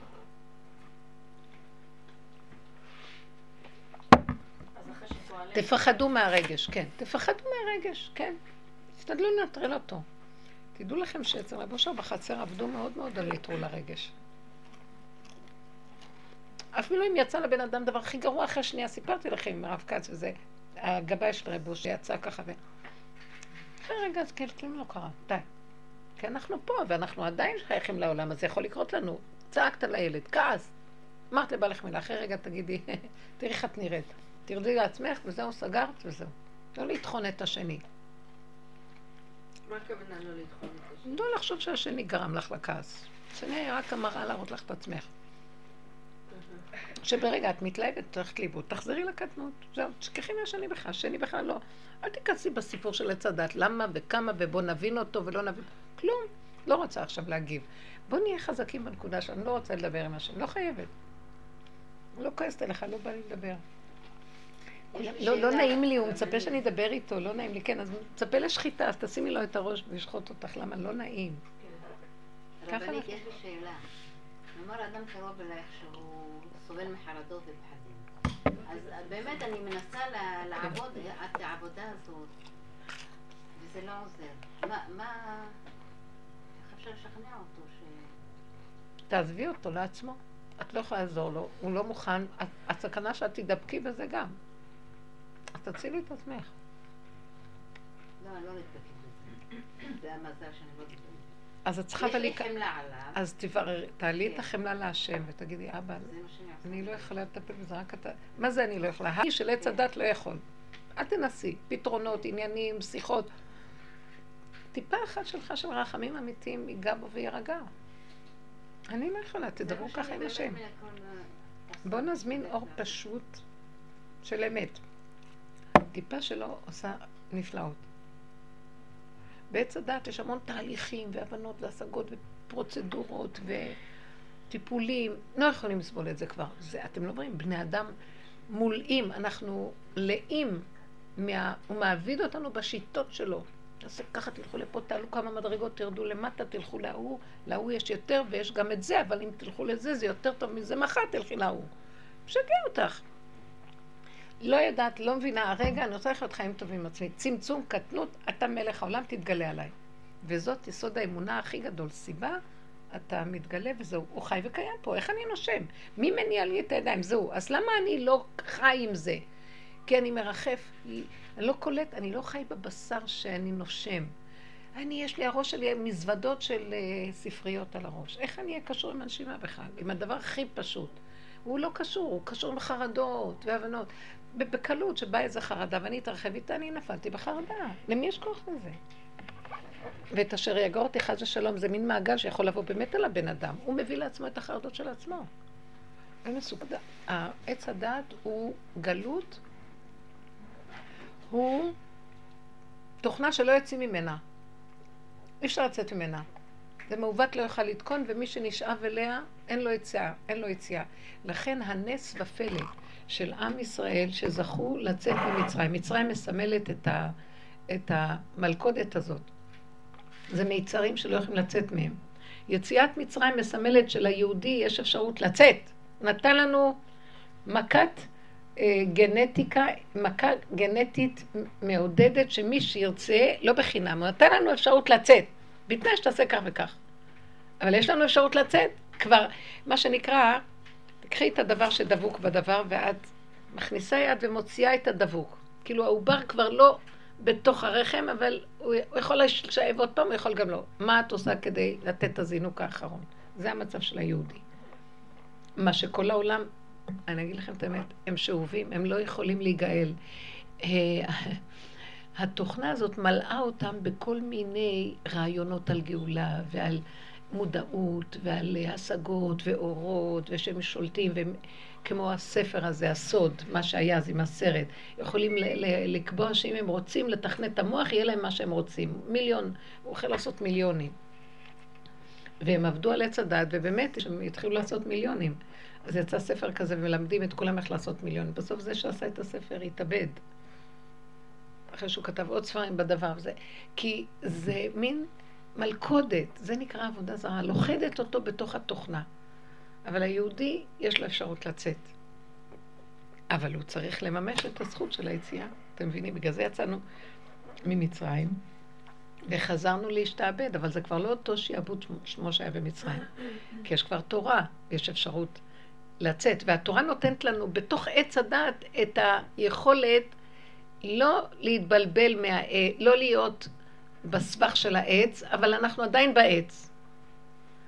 אבל אנחנו כל רגע יכולים גם לחזור, להישאב בחזרה. החכמים, וכל המצב הזה יכול עוד פעם שניכנס לגלות נוראית. לא חבל? אז כל פעם אני רואה שכאילו אלה שזוכים ועובדים יוצאים קצת. חבל. השם עשה אותנו עם פוטנציאל אה, ממלכת כהנים וגוי קדוש לצאת מהמציאות הזאת של המטריקס הזה, ואנחנו לא מצליחים. הדרך הזאת מביאה אותנו לסיום של זה. אם נלך ככה, לא רוצים יותר שום דבר של עץ הדת, מה אכפת לך? גם לא ייגרע ממנו שום תורה. אני רואה שהוא מקיים דרכי את המצוות והכל נהיה, נהיה. אני, אני, משהו שומר עליי. אני לא, אנחנו, המובנה הפשוט שלנו שהוא שומר שבת, עושה את הדברים שצריך. הוא לא מתפלפל בכל מיני הלכות ועניינים. זה קורה וזהו. מה צריך להיות קורה? אני אשמור על עצמי שאני לא יאכל אה, חלילה מאכל, אה, בוא נגיד, חרקים וזה. אנשים כבר השתגעו מזה. נכון שיש הלכה כזאת, אבל יש גם גבול כמה אדם משתגע שהוא זה שצריך לשמור על עצמו מהחרקים. אני אשתגע. מיכלי, אני... איך את יודעת לזהות בין סיבה שמגיעה לבין סתם אה, חשק או בעלי? את מתכוונת. לפעמים זה הבדל דעת. נכון. אני אגיד לך, המילה אין לי ברירה. זה מה שינחה אותך. הסיבה היא יוצרת מצב של אין לך ברירה. ואילו במה שאת עושה השני, את אה, מתנדנדת. מתנדנדת, יש לך אפשרות לש... לעשות, יש כמה, שתי אפשרויות. כי הסיבה אני ראיתי, סיבה, אין לך ספק, אין לך כלום, נפתח, זה לא דבר מחייך לך. ובדבר השני, יש לך ספק, את עוד נכנסת בזה. יש איזה רגש שמרגיש לך שהיית יכולה לעשות משהו אחר. לא להגיע לזה. לא. אז בוא נגיד שכן נפלתי בזה, אז תגידי, אבא, אני לא יכולה, תחזיר אותי ליסוד הגולם. ואז אני רואה את עצמי, אני אוכלת, אוכלת, אוכלת, ואני אומרת, טוב, תפסיקי, לא יכולה. אני אומרת לו את האמת שלי, אני תקועה, אני לא יכולה. ואז מה? ואז יש משהו שכשאת נכנסת ב... שאת נכנסת בכפייתיות של הפעולה ואת מודה בה, עצם הראייה שלה ועצם שאת נכנסת בה ואת מדברת עליה, זה מרגיע אותך. מודה ועוזב ירוחם. כאילו את מתבוננת ביסוד של ה... מה, כאילו המנגנון, את רואה את המנגנון, את, את שמה עליו פנס, עכשיו המנגנון ייעצר. כי גילית אותו, חשפת אותו, הוא נפחד. כשהוא בחושך, לא, הוא לא מגלה. מבינה? ואז תבקשי מהשם שישלח סיבה שיעצור אותך. תמיד קודמת העבודה שלנו, כי אנחנו בעץ הדת, ואנחנו יכולים כן. אם אין לי גבול ומידה, סימן שאני לא בגולם. אז שמה זה העבודה הזאת. להכיר, לא להילחם עם זה, לא להתרגז על זה, כאילו, יש תסכול. אז כל כך הרבה עבודה וככה נראית, אבא, תרחם עליי, תעזור לי, תתגלה עליי, יש לך לי סיבה, תעצור אותי, כי אני לא יכולה, אני לא יכולה. אני לאחרונה מרגישה שאני אוכלת יותר מהרגיל. ולא בצורה רגילה. זה לא אפילו, זה לא, לא... ישבתי ליד עוגה בשבת, ואני לא רגילה, אני אוכלת חתיכה. וש... תבנית גדולה של עוגה שעשיתי, וחתכתי שורה שלמה, וזה... ואחר כך עשיתי גם את השורה, ואני אוכלת ואומרת, טעים לי, טעים לי, טעים לי. ואז אני אומרת, אבל כבר, די. וראיתי ש... שעברתי את הגבול, ואני אומרת, אני רואה שאני עוברת את הגבול, אני לא בגבול. אחר כך בשיעור שהיה אצלי בבית... את לעצמך ביקורת מאוד חזקה? לא. לא, היא זיהתה שהיא חצתה גבול. זה לא שהרדתי לעצמי, ראיתי את המציאות, וראיתי שאני עברתי את הגבול, וזה לא טוב לי. אחר כך כשישבתי בשיעור מישהי הביאה עוגת גבינה, וחתכו לי חתיכות ושמו לידי. טוב, וזה אחרי, תזיזי, את לא חייבת לאכול מה שמביאים לך. לא, גם את זה צירפתי ואכלתי. ואמרתי לו, אתה רואה אבא, אני לא יכולה להפסיק. ואז אה, הייתה לי עוד מחשבה, אני עוד צריכה לאכול סעודה רביעית, איך אני עוד אוכל את כל הסיפור הזה? אז כאילו הוא אמר לי, שמעתי מה שאת אומרת לי, ועשי גבול, זה הסעודה הרביעית שלך. בדרך כלל אני אוכלת על פת, ממש. ולא זוכרת מתי זה היה, אולי פעם פירקתי את זה ואכלתי, לא. והפעם אמרתי, זה הסעודה הרביעית ונגמר. אבל אז ראיתי שהוא הביא לי גבול. ולא היה לי עיסון למה לא נטלתי ידיים לסעודה הרביעית. זה הגבול. אני חושבת שכשאנחנו רואים את הפגם שלנו בהשלמה, אני אומרת לו, אני לא מסוגלת ליצור גבול, אבל אני אומרת את זה בהשלמה, אני לא, לא, לא נלחמת, לא מתנגדת וגם לא כועסת. נכון. שם באה הישועה. זה נקרא המתקה. כאילו, אני בהשלמה שאני לא. יכולה. לא יכולים. יפה. את מתבוננת, את תקועה, אפילו התסכול גם כן כבר. פשוט לא כדאי, כי זה כואבת לי הבטן, לא טוב לי אחר כך, אז תרחם עליי, לא טוב לי. למשל, במקרה של אכילה. התסכול גם למה לא יכולתי, למה אני לא יכולתי. בדיוק, אני לא, הוא בכוונה עושה לי את זה כדי להראות לי שאני לא יכול, רק הוא ישלח סיבה ויעזור לי, אני לא יכולה. אבל אני אומרת לו, כי לפעמים אנחנו שוכחים את זה, ואז הוא מפיל אותנו כדי שנהיה מחוברים אליו. כל מצוקה שהוא מביא לנו זה כדי להתחבר אליו בחזרה באין אונים. אבל לא לחפש עוד פעם איך לסדר את המצב ולהילחם עם זה. אני לא יכולה להילחם, אין לי כוח. די, בעבודה שלנו, זה עבודת משיח, הוא ישבית את כל המלחמות. הוא לא ייתן למלחמות. הוא ילך עם האין אונים ויתגלה אור חדש. אבל הולך עם זה באמת באמת, כי גם, ומה שעשינו קודם, התשנו את הכוחות האחרים. היינו חייבים להתיש כדי להגיע להגיד את האמת לא יכולים. כי כמה הבן אדם חושב שהוא יכול. כל העניין זה של האדם, התרבותי של דורנו, זה הכוחנות היא מזעזעת. כל כך ריחות יש היום בעולם. אנשים מטושטשים, חולים, אין להם שום אנרגיות ומלאי ישות. הישות מוליכה אותם. בכלל הם כבר חולים, לכן פתאום אנשים מתמוטטים. המחלה הזאת מתגלה כי היא עושה סוף לריבוי. התאים מתרבים עליך, זה כאילו הנה התוצאה, חס ושלום. התוצאה של אותו תרבות שרצה קדימה, אז אומרים לה, הנה, תראה מה שעשית, זה המחלה שיצרת, היא תעצור אותך. דומה בדומה מתקן, מתקן את הריצה הנוראית הזאת. זה נורא ואיום. אבא, תרחם על כולנו ותסיר מעלינו כל מחלה. וכל פגע וכל קטטה וכל שום דבר. אנחנו רוצים ללכת בהכנעה ולמסור לך את המלכות. תגלה לנו בהטבה, בשמחה ובטוב לבב. מה חסר לנו שנהנה ברגע הזה, ולא חסר שום דבר, זה רק דמיונות. יש, ברוך השם, כל רגע בא והברכה בידו, כיכרו בידו. ואנשים אה, מוטרדים מהמוח. זה אכזרי פה, מאוד אכזרי. זה עולם אכזרי. יותר ויותר אני רואה כמה הוא מנותק מהאמת. זה נקרא אך זר ליסוד האמיתי.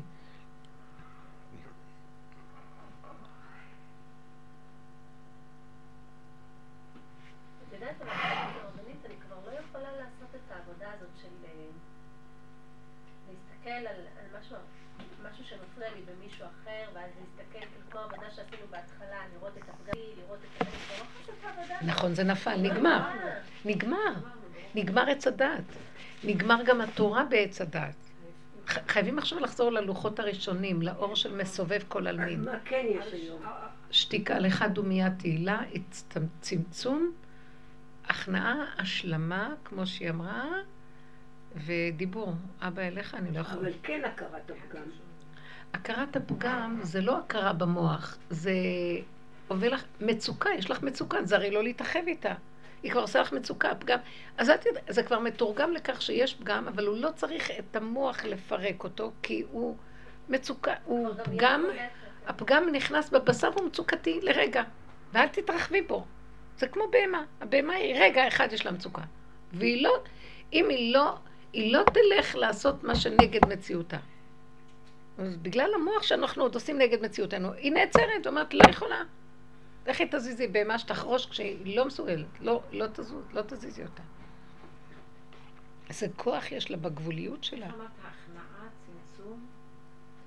כאילו, קבלת המצוקה מראה לי, אל תתרחבי לחפש, כי עץ הדת ישר, אה, הוא מלך הידענים איך לטפל במצוקות. תראו איך הוא הביא את האנושות למצב שאין לנו פתרונות. בתי חולים על גבי בתי חולים, נפש, הכל, כלום. אין פתרונות למציאות. אף אחד לא יכול לעמוד ולהגיד, אני לא יודע, ורק לפנות לחיות האנרגטית האלוקית. באמת, זה כבר הפך להיות מצב שגם אם יגידו, זה כבר, התוכנה מסבכת אותנו שגם זה מסוכן המצב. רק, אבל כמה אמיתיים שעובדים, הם יצילו את העולם. פשוט חייבים להציל את העולם. תעבדו, ודרככם העולם ניצול, כולנו. ברגע שהפגם נמצא במצוקה, זאת אומרת, בואי תגידי מה זה פגם עוד פעם. אה, פגם, כעס, שנאה, טינה, אז כבר לא פגם, זה פוטנציאל של פגם. פגם, הגדרנו אותו, שזה הטבע שלך, כשמתלבש עליו עץ הדת, הזכוכית מגדלת, והמפלצת הזאת מגדילה, כל דבר. אז היא עושה אותו גדול, ואז הוא מתגדל פי חמש, ואז יש לך בעיה. כשאין שום בעיה. בבהמה, הפגם זה הטבע. קופץ, אבל אין לו את הזכוכית מגדלת, אז הוא רק קטן. אבל הוא מציק. אז את ההצקה הזאת, קחי ותגדיל, תגבילי אותה לפה. לא יכול לעמוד גם במצוקה הזאת, אבל כלום אני לא יכול. אליך ותעזור לי. תחזרי מחזירה אותו לגולם. הפה, הפה זה אותיות גולמיות, הדיבור. תחזירי את זה אליו. הרבה זה לא ריחוף והבנות, יש דיבור של רוח, יש דיבור של הנשמה, יש דיבור של נפש. בהמה, נפש, לא יכולה. שבת להינפש. אבל הרבה פעמים הדיבור לא יוצא לי דרך הפה עצמו, דרך השפתיים. הדיבור כאילו פנימי. נכון, נכון. כן. כן, כן, כן, כן, כן. כן, כן, כן. לא, אבל הדיבור. הזה גם נחשב. זה דיבור ש... זה כבר דיבור אסטרלי. אנחנו כבר נכנסנו פנימה, אנחנו כבר לא גופים גסים. כן, אני כבר משהו לא בטוח, כן. כן, זה דיבור, זה גם דיבור, נכון. זה כאילו משהו מדבר, אבל זה לא בדיוק התנועה של הפה. אבל זה מדבר עם הברות חתוכות, זה מדבר. היה לי משהו שבוע שעבר, שהיה לנו איזושהי ישיבת צוות באיזשהו מקום, אחת לכמה זמן אנחנו צריכים להתכנס, ואנחנו גם אנשים, חלקם אנשים דתיים חרדים וחלקם אנשים אה, חילונים. וזאת שהעבירה את הישיבה, אז היא הציגה איזושהי מצגת, והיא אה, הראתה איזשהו קטע קטן מסרט כדי להראות לנו איזושהי נקודה שהיא רצתה להעביר לנו. קטע של כמה דקות. אני מסתכלת על הסרט, ואני רואה, היה שם איזה כמה, הסרט לא היה בעברית, בצרפתית, אבל היה תרגום, אז היה שם איזה כמה קללות, אז כזה בהתחלה כזה, טוב, קללות, שתקתי, שתקי, כאילו, את לא מיד... אה, ואחרי זה עוד איזה קטע כזה שקצת לדעתי לא היה צנוע, ועוד איזה כמה זה... טוב, נגמר הסרט, אז, אה, אז אה, היא שאלה, טוב, מישהו רוצה להסביר לנו מה בעצם, מה העיקרון של מה שהוא ראה? אז אני הרגשתי ש... בחיים אני לא, בחיים אני לא מהירה, אני בדרך כלל כאילו ככה שותקת ואוכלת מבפנים פתאום. אמרתי לה, אמרתי לה, שהדבר היחיד שרציתי להגיד לך זה שהסרט הזה לא מתאים לציבור הדתי. אז אה, היא הסתכלה ככה עמומה. ואני גם הייתי עמומה מעצמי, כאילו. אז אני אומרת, זה לא מקצועי. אז אה, אז היא אמרה למה, וזה, ואני מראה את זה בעוד כמה זה, אז אמרתי, אז אולי אה, אף אחד לא העיר לי, ואמרתי, אז אולי יתביישו להעיר לך, אבל זה לא לא מתאים, לא מתאים. עכשיו, אני הסתכלתי על זה, עכשיו, אני אחר כך חשבתי על זה ככה. אה, הסתכלתי בסרט ואמרתי, תראי, את לא יכולה לסבול את זה כי זה ההפקרות שלך, את לא יכולה לסבול את זה כי זה... אבל תכלס, בפועל, הגולם דיבר. המצוקה היותר גדולה זה שאני לא רוצה לראות את זה. נכון, אני כזאת, אני זה זה, בנקודה האחרונה אני לא רוצה לראות את זה, וזה הכי נכון. מותר לך.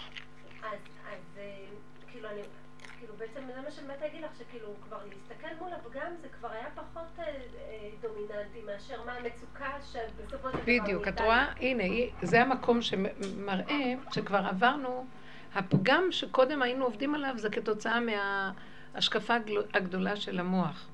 עכשיו המוח הזה נופל והולך, אין לו כבר, אין לנו כוח. ואז נש, נשארת מצוקה, סליחה. אני יחידה פה. ברגע הזה, הסרט הזה לא מתאים לי. תקשיבי, זה פיגור מול העולם. להגיד ככה, את חיה כאן בקבוצה, ואני המנחה, ואני הבאתי משהו, תראו. לי זה לא מתאים. את יודעת מה, אם היינו הולכים באמת הזאת, העולם, העולם היה מתחיל להתיישר. כולם אה, מבינים, כולם זה כמו בגדי המלך עירום. הוא לא, הוא ערום, לא, הוא- לבוש יפה, נכון, הוא לבוש יפה, אבל... אחד בא אומר, סליחה, הוא ערום. יש איזו נקודה, אני כאן הכי חשובה בעולם, זה לא מתאים לי, תביא משהו שגם יכנוס אותי, יכלול אותי בתוך הסיפור. יעריכו אותה. את מפריעה לי, כאילו, היא אומרת לה במילים אחרות, את רוצה להשיג איזו תוצאה שאני אכנס לחפש איפה העיקרון, אבל יש משהו קודם שאת צריכה לספק לי, שאת לא מספקת, מה אתה שאני אעשה? תספקי לי את התנאי, אז אני אוכל להיכנס יותר לנקודה עמוקה. זה דבר מאוד יפה. וזה דבר, לא רק שזה מאוד יפה, זה פשוט מפרק את כל הבלה בלה הבלה בלה בלה בלה של כל הסרט הזה וכל העבודות האלה שמביאים לנו, וכל הישיבות האלה מקשקשים קשקושים, וכל המקצועים יושבים, ובגדי המלך עירום, והיא באה ואומרת, היי, המלך עירום. וזה האמת, אמת הכי קטנה פשוטה, קודם כל אני, ואני, לא מתאים לי. כאילו הם כל כך עפים ברמות האינטלקטואליות, שזה לא רמה להגיד ככה עכשיו, זה לא לעניין, זה, את לא מדברת לעניין. אבל אין לכם עניין פה בכלל, רבותיי. כן, זה כמו, זה קשקושים של שעתיים, מהרגע שאני יושבת אני מחכה שזה יסתיים. את יודעת. כמה אומרים לי את זה? כולל אנשים שגם שייכים. חילונים. שכבר השתגעו מרוב המפגשים האלה וכולם קשקשים ויש להם מילים נאורות ומפוצצות ונראות מקצועיות וכלום אין שם בלה בלה בלה. על הטבלה הזאת יש עוד שלוש טבלאות שצריך לדעת, ומזה יש זה וזה, והכל בסכמות והכל ב... והתבלבלת, מה רצית, מה, הייתה הנקודה, מה, רצית פה בעצם. כאילו? דבר על דבר על דבר על דבר. איך המוח ש- הוא הלא חולה נפש. זה עמלק בהתגלמותו. כי עמלק הוא מסועף, הוא מסובך. אז מיש, מישהו פעם אמר לי שהוא מכיר את ה... הוא למד מזרחנות וזה, ומכיר, הוא התמחה בנושא של הקוראן והאיראן וה, והזרמים השונים. אז הוא אומר שה... אה, פסקי הלכה שלהם. הפסק הכי מסובך בהלכה זה של האיראנים. הם מתפלספים בו והם מסובכים איתו, שזה פסקים שאי אפשר לתפוס בהם יד או רגל מאיפה זה התחיל ולמה זה נגמר. אמרתי, זה עמלק. הנה, העמלק. איראנים. למה הם קוראים איראן? הם פרסים הלא. ארנים, מלשון הגזע הארי. הם, הם שייכים לגזע הארי, הם אה, מייחסים את עצמם לגזע הארי. לעמלק, כן. ארנים הם נקראים. איך? חברות שעובדות בכל מיני עבודות מספרות לי על שהדרישות כן, הן לא נורמליות לחלוטין. מסכנים ועוד הילדים חכו. חברה, וגם אני מספרת שבאים אליו כל הזמן שהוא רוצה מקום שחלקה, לא למוח קצת נכון, יוצאים מהדעת. ו- ו- ומה שכאילו, נניח עכשיו, סתם, טיפות חלב, הנקה, זה נהיה פרויקט שעובדים עליו, ויש עליו מאמרים על מאמרים, מאמרים, ולא מניקים, ולא לך, זה עמלק. התנתקו מהמעשיות הפשוטה ומתפלספים. ללכת ללדת. אז צריכים כל כך הרבה מקצועות ומקצועים ויש דולות ויש עניינים. לא, לא. לא, זה מצחיק, את באה לטיפת חלב, טוב, את מניקה? כן,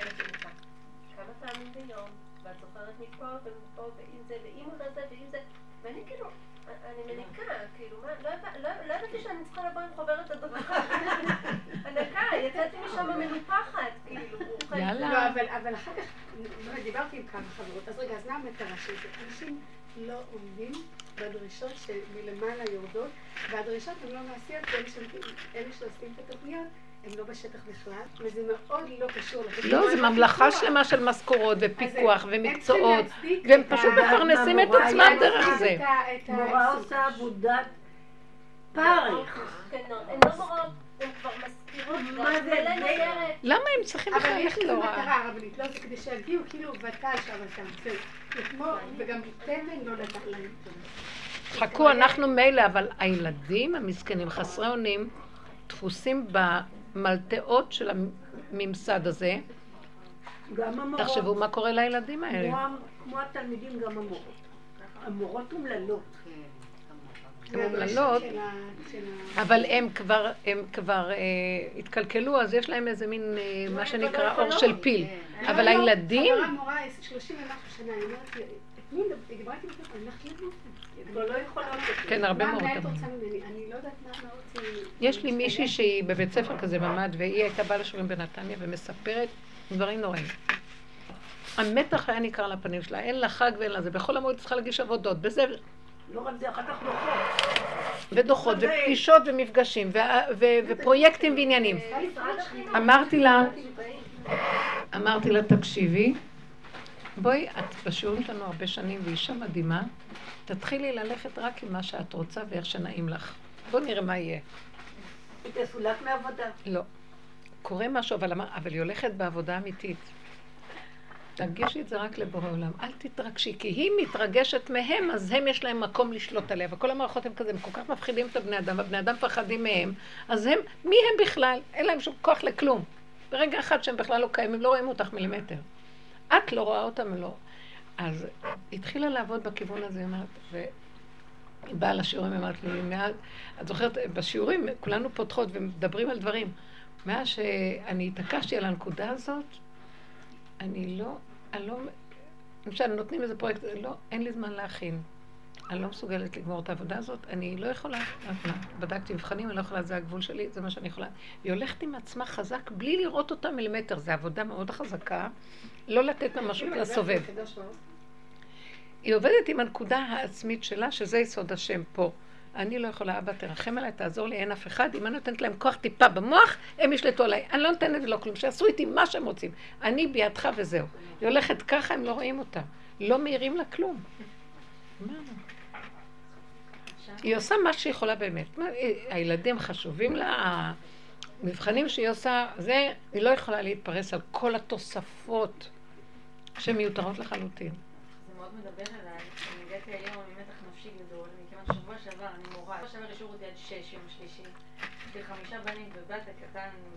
אולי, אז אה, אני מאוד עסוקה.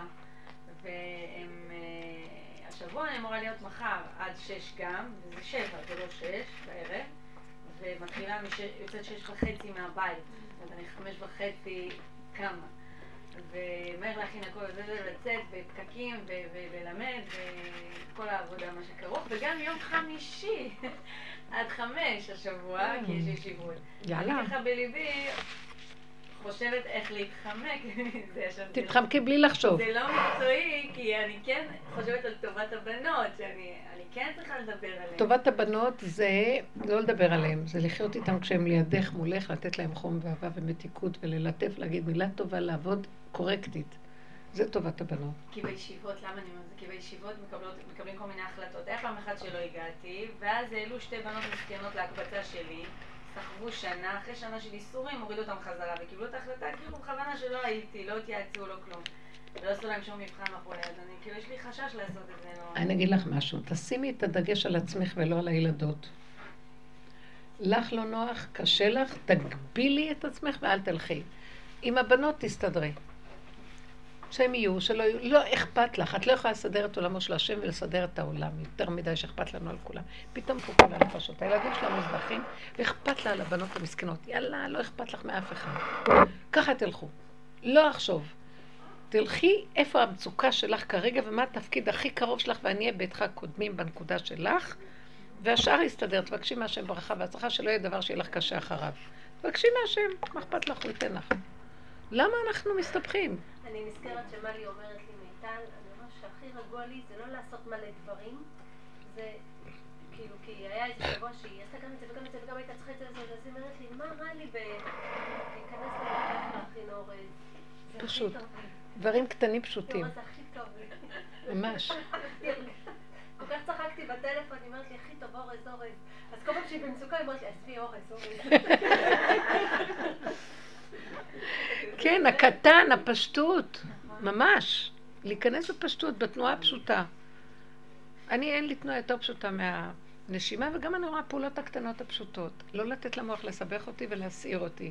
ובייחוד על הבנות מסכנות. מה, את תתחיל לפתור עכשיו את כל הבעיה הזאת? מצידי שבנות תשבו בבית.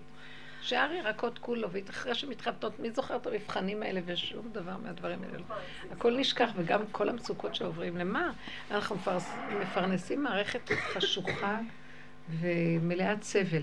רואה שאני עושה מדי דברים, היה לי הש- לפני איזה שבועיים בערך, היה לי, עשיתי עש- מלא מלא דברים, היה לי שבוע של עשייה מרובה, והרגשתי שאני לא הולכת נכון, הרגשתי שאני כבר...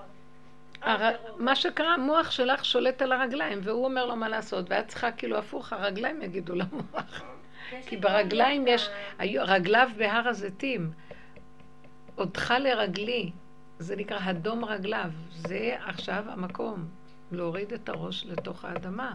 שמה יש אור חדש. ממש. ואז מה שקרה, כל פעם שאני מגזימה עם העשייה, שאני חוטפת מכה ביד או משהו, משהו עם הידיים, זה מסמל עשייה הרי. ואז אה, נכנסתי ל- לרכב,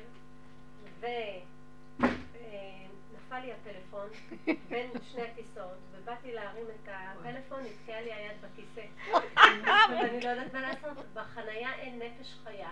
אין לי פלאפון לצלצל, ואני ככה ביד. יואו. אז אמרתי, הבנתי, הבנתי, הבנתי, בסדר, אני מבטיחה, אני מבטיחה. שחרר לי את היד. שחרר לי את היד, אני לא יכולה לעשות כלום, ממש, עוד יד ימין, היד שאני הכי עושה איתה. תקוע ככה, לא יכולה לעשות כלום, זה היה אין אונים מוחלט, כי זה גם כאב, כי היד נמחצה לי, ואין לי ממי לבקש עזרה, אין לי פלאפון, אין נפש חיה בחנייה, אין לי. אין לי. איך אוהבים אותך. הוצאתי את היד ככה, באמת, הכל מתקלף אבל... אבל לבד אני מגזימה, וזה היה ממש ברחמים, הרגשתי ברחמים, דבר כזה. איזה מתוק, כן, נכון. אז הבנתי שאני מגזימה אני יודעת, אנשים, מה שקורה, בנות אומרות לי, פתאום, היא הולכת, פתאום התעקמה לרגל, נקע הכי קטן כבר שלוש שנים, ניתוחים, עניינים, כלום, כי היא רצה. מה רוצים ממני? תנועה הכי קטנה. אני קמה בבוקר, אני. כבר הראש מתנפח לי מה-700 אלף דברים שאני לעשות. לא, לא, לא, תסגרי את מה המוח. עוזר לי? ללכת לפי סיבה. ופתאום כשאת הולכת לפי סיבה, נכון, קודם כל יש פחות דברים, והכל יותר מדויק. ויוצא בול. נכון, כאילו, מקסים. נכון, יש ברכה בסיבה. כן. הסיבה היא מסדרת את הכל, וזה מה לא... כי כל... אה, היא מביאה ברכה איתה. יש בה ברכה. כי זה כאילו. אנחנו עובדים עובדים ואין ברכה, אנחנו אה, אוכלים אוכלים ואין ברכה. בסיבה יש ברכה, יש אלוקות. לא על הלחם לבדו, כי מעל כל מוצא פי השם, יש מוצא פי השם בסיבה. מאוד יפה. אבל מה כן, יש משהו שאני רואה שחוזר, ומפריע לי כל פעם מחדש. מאוד קשה לי שאני רואה כאילו אה, חציית גבול של חוסר דרך ארץ. כאילו, אני יכולה לראות דברים שהם אנשים שמתנהגים בחוסר דרך ארץ עד, עד גבול מסוים, ולאט לאט השם מראה לי כאילו הרבה דברים, ואני מתחילה להרגיש ככה, בפנים עולה לי, לדוגמה עכשיו שבאתי לפה, אז מיהרתי לשיעור. פחות ולא יותר אני נוסעת, עובר אחד, לא משנה שהוא עובר באמצע הכביש, בכלל לא במקום של מעבר חצייה. הוא עובר באמצע הכביש, ורואה שאני עוצרת לו, והולך לאט, ומדבר בפלאפון, ו... ואני אומרת, ריבונו של עולם, אתה גם חוצה במקום ש... שאסור לך לחצות, וגם אתה לוקח את הזמן שלך. אז המוח שלך מתרחב עליו. נכון. זה נכון שזה חוסר דרך ארץ, המוח שלך מתרחב עליו, וכמו שהוא התרחב על עצמו, מה שנקרא, את מתרחבת עליו. הוא פשוט היה פיתוי בשבילך, ניסיון מהשם לראות. את, את רואה, הוא מתרחב, את, בשנייה הוא גונב אותנו, אנחנו מתרחבים כמוהו. זה גירוי תגובה, גירוי תגובה. תעצרי ותגידי, הכעס שעולה לי עליו הזה, כי הוא מתרחב, אני בשנייה עושה בדיוק אותו דבר במוח. אני לא רוצה גירוי תגובה, לא רוצה גירוי תגובה. אבא, תעצור אותי, תן לי סבלנות, אתה אליך. תעצור אותי אליך, תן לי גבול לא לבקר, לא לדון ולשפוט כלום. תחזרי תמיד לעצמך ואל תישארי שם עם המצוקות האלה. כי אנחנו נגנבים והביקורת הזאת לא טובה לנו. מבינה? לא כדאי לי. אני ראיתי את זה לעצמי, יותר, כי אני טיפוס גם ביקורתי, אני, וכל הבוקרת מופנית לעצמי, גם לעצמי אני כבר לא רוצה לבקר. ככה וזהו, ככה וזהו, ככה, ככה, עובר אחד כזה ככה. רגע ש... ובאמת, עולה רגע זה, ואז אני אומרת לעצמי, ככה, למה אני אומרת ככה? אני רואה, הוא מרגיז. ככה כן, מפחד להתרחב. אתה, גם לא סבלנות, לא כלום. אני אפילו אומרת לעצמי, אני אתרחב ואני בסכנת רחבות. אני ממקדת מאוד על העניין של אני לא אצא מהנקודה שלי. זה נקרא סבלנות. כוח לסבל. לסבל את הנקודה בלי להתרחב, ואז גירוי תגובה, ואז משפטים ודינים, אחד על השני, כמו שאחד נתנו לו רחמים, והוא הולך לקלל. רחמים על אחד ולקלל את השני, אז הוא בא דבר מבטל, גונב, כל זמן העולם גונב אותנו. אז נתנו לך איזה נקודה של תעצרי, תפנימי, מה שאת רוצה ממנו שהוא יעשה, את תעשי קודם, כי זה יתקן עכשיו את המצב שלו. ככל, כי את רואה דבר נכון, העולם נורא. אין דרך ארץ, אין, אין מידתיות נכונה. עכשיו, את רואה את זה ותעשי, תגיבי לו לדבר הזה באותו דבר? לא. אז תעצרי פנימה ותתני את מה שהוא לא עושה, והעולם מתוקן. אנחנו מתקנים את העולם, אתם לא מבינים? כשאני ירדתי מהאוטובוס, כשירדתי מהאוטובוס, ואמרתי, ונתן לך רחמים וריחמך, ריבונו של עולם, זה יכול לקרות גם לי. אני לומדת מזה נקודה אחת. ההוא מה שנתן לו רחמים לרגע, אבל הוא היה צריך לקלל מישהו אחר, כי למה הוא התרחב בעץ הדת, למה הוא לא רחמן כמוהו? הוא לא היה רחמן, אז השם נתן לך רחמים. תבקש רחמים על שליהם. שלום. לא, אני עוד אגיד לה, זה גנבת הדעת. אנחנו נגנבים על הישות גונבת ויש לה פתרונות. זה עץ הדת, גירוי תגובה, הוא לא מפני, בא אל הלב. השבה אל הלב. והשבה הזאת עושה תיקון עכשיו למצב הזה. עכשיו לאט לאט העולם יתחיל להיות עם דרך ארץ. את לא מאמינה איך טיפה שאת נעצרת, נכנס האור האלוקי ואת אומרת, אבל ריבונו שלם, תמיד אני אומרת, אבל השם אנחנו כולנו ככה תרחם עלינו, שנחיה עם מידתיות ועם דרך ארץ, עם, עם uh, שפלות, הכנעה קצת לעולם, אחד לשני, אחד בולע את השני. ההפנמה הזאת, תתני אותה את, מתקנת את העולם. השם מתגלה ודרכך הוא מתקן, ואת הגולם שלו כרגע לתקן. מאוד להיזהר לא לתת את הפרשנות הזאת של על השני, כי זה עוד פעם יציאה לעץ הדת. אנחנו מדברים כבר על דרגות מאוד דקות של הפנמה. אני לא יכולה, כי דרך ארץ זה דבר... א', גדלתי על זה. לא, זה דרך ארץ, אבל תקימי אותה את ראשונה. זה לא, את צודקת, את אומרת דבר נכון, אבל את אומרת נאה דורש, נאה מקיים. אה, למה? אני לא עושה כלום, אבל את רואה בא אחד, את כל כך כזאת באמת, שעכשיו את כל כך נהדרת, קיבלת צל"ש. אז עכשיו תעזרי גם לשני. איך תעזרי לשני ולשלישי ולכל העולם?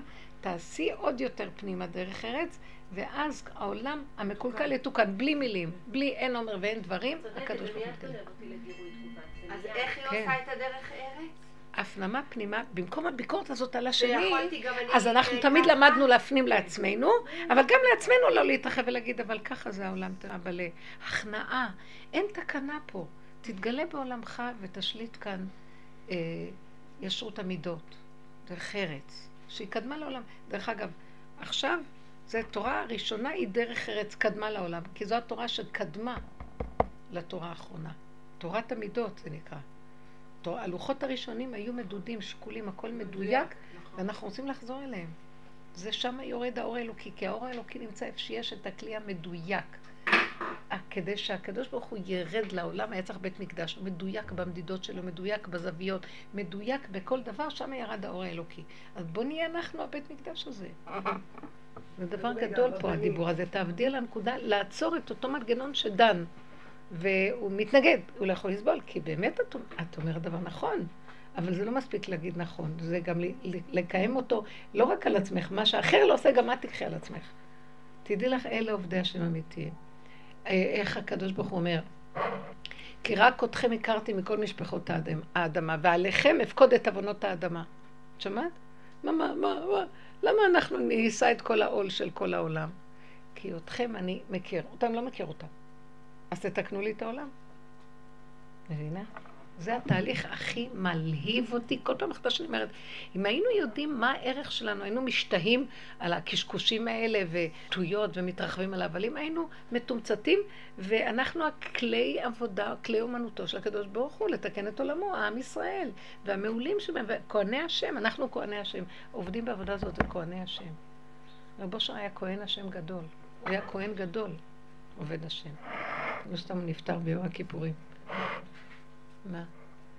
אז אם את מדברת בדרך הזאת, כמו שמדברת... צריכה כבר לקום עוד מעט, כן. מיטל, אז ברגע שבא לפנייך אה, איזה מקרה שמספר לך על עניין של הסרטן שיש לו הסתעפות, כן, גרורות, אז זה התרחבות. נכון. זאת אומרת, אם זה בא מולך, זאת אומרת, את המתרחבת. ממש, את צריכה להיזהר, התגובה שלך היא המתרחבת. התגובה לדבר, זה התרחבות ואת מתרחבת למתרחב. היא התרחבה על האדם שהתרחב. העולם מסוכן, הוא יגנוב אותנו, יגזול אותנו לעבור את הגבול. עבודה, יש סיכוי שההתרחבות שלו תצטמצם? כן. את לא מבינה שאנחנו מתקנים, קורה משהו בעולם, אתם לא מבינים, אני רואה, ממש אני רואה את זה. בבני הבית, את רואה, אנחנו נותנים עבודה, בני הבית מתחילים, בהתחלה זה קשה לראות את זה. אחר כך את רואה שהכל מתכווץ לנקודה. אנשים שאת קשורה איתם תופסים זה. לאט לאט, בלי לדבר יותר מדי, כי לא רוצים, לא רוצים, אל תדברי איתם. לא סובלים שאת מדברת איתם. נכון. הוא עושה את שלה. יורד עכשיו אור חדש! טיפה שלא תתקן את העולם, אתם לא מבינים? ואנחנו הכלים לדבר הזה, ולא צריכים הרבה. לא צריכים הרבה, עשרה כאלה פה, חמש כאלה שם, עשרים שמה, מול המיליונים השם נכנס לעולם ועושה תיקון. זאת אומרת שאחד כזה בעצם בא להראות לעצמך איך ההתרחבות שלך מתחילה להסתיים. הוא יהיה הגירוי. שאני אעשה את העבודה. ממש. את לא מבינה, הוא בא להגיד לי, תראי, אני תקוע, תעזרי לי. שיא השחצנות והיהירות, ואני בגלל הישות, לכן הגולם ממש נתן לי כזה שפלות. אז אני פתאום עכשיו רואה דברים אחרת. ההוא שקילל, יכולתי להגיד, להפסיק לקלל את השני. לא. נכנסתי לכזה שפלות מסכן, נכנס לו רגע של רחמים ונגנב לו, מסכן איך נגנב לו מהר הכל, ואז אני החזרתי. זה גנב מההוא שגנב מההוא, שעכשיו אני צריכה להיות שם לרגע לראות את זה והחזיר את זה לבורא עולם. ובלי לחשוב שעשיתי משהו, רק אני מביאה את זה כדוגמה, לא על מנת לזכור שעשיתי משהו, אה? זה שלך, את מחזירה לו? אני אומרת לו, אבא תרחם, תראי, פתאום ראיתי את התהליך, איזה עלובים אנחנו, טוק, טוק, טוק, טוק. זה מתרחב והוא מתרחב עליו. והוא חושב שהוא עושה לו טובה להעיר לו הערה, אבל אתה הפלת אותו עכשיו עוד יותר, כי הוא התנגד לו, אז עוד יותר יהיה רחבות. אז מה עכשיו? כנסי פנימה, מי שבאמת חש לכבודו של בורא עולם, השכינה, תיכנסי איתה, תרימי אותה, תר... מה זה השכינה? המידה הזאת, הסיפור הזה, זה שכינה בגלות. יהודי שלא יודע, הולך ברחוב, לא יודע את עצמו בכלל. מה, אין בעולם אף אחד חוץ ממך? תסתכל. זה נהיה עולם ממש, בייחוד עם המכשירים האלה וכל זה, כל אחד שאוב לתוך איזה נקודה. זה עולם נורא מסכן. אם אנחנו לא ניכנס ונעזור שייכנס כאן בורא עולם, זה סכנה פה העולם. הוא רוצה עזרה, השם רוצה כלי. זה 500, מה זה בית המקדש? כמה היה? מטר שישים וחמש על מטר שישים, אני לא יודעת בדיוק את המידות המדויקות. עזבי עכשיו את כל, כל הר הבית זה 500 תמה ל-500 תמה, כל המקדש עצמו פחות. כל זה, קודש הקודשים, עוד יותר פחות, 17 ומשהו מטר על... ושם יורדת שכינה, מזה כל הישועה בעולמות. אתה מבינה? אדם קטן הוא אדם חשוב מאוד. איפוק של רגע אחד שווה הרבה. אתם לא מבינים שככה הישועה נכנסת לעולם? מספיק עם השיגעון ההפוך, שבגדול, וכל זה אינו שווה לי, ואם זה לא יהיה כך ורק ככה, ורק כולם ידעו, בוא נעשה במות והמונים ונעשה כינוסים גדולים, ואז כולם ידעו איפה הנקודה. מה פתאום, לא יודעים כלום. כן, סתם. יש רגעים שאני מרגישה שלא, ש... אה, לא האיפוק זה הדבר שצריך להיות באותו רגע. נכון. יש רגעים? הנה, כמו שהייתה אותה אישה לידי והגולם שלי יצא עליה. זהו. זה לא בדיוק איפוק או לא איפוק, זה נקודה של רגע והצמצום. לא נשאר לך כלום.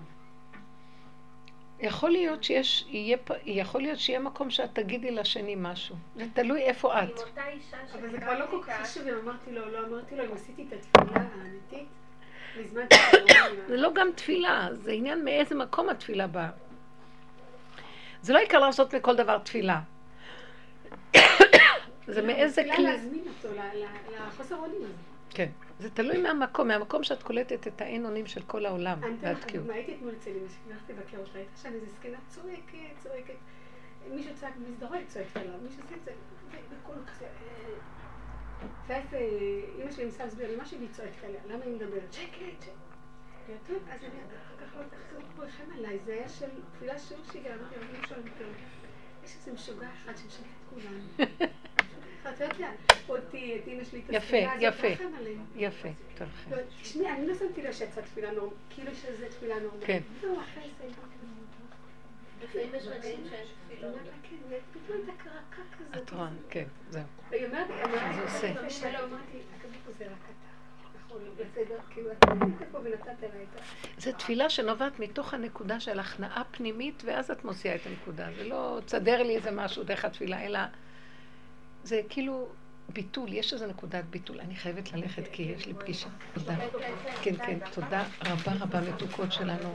תתעקשו עם ההפנמה בדרגות של בהמה ממש. זה לא אפילו אני הדבר עצמו, אלא כמו לרדת את זה לנקודה של העין, ומשם יבוא ישועה. תודה.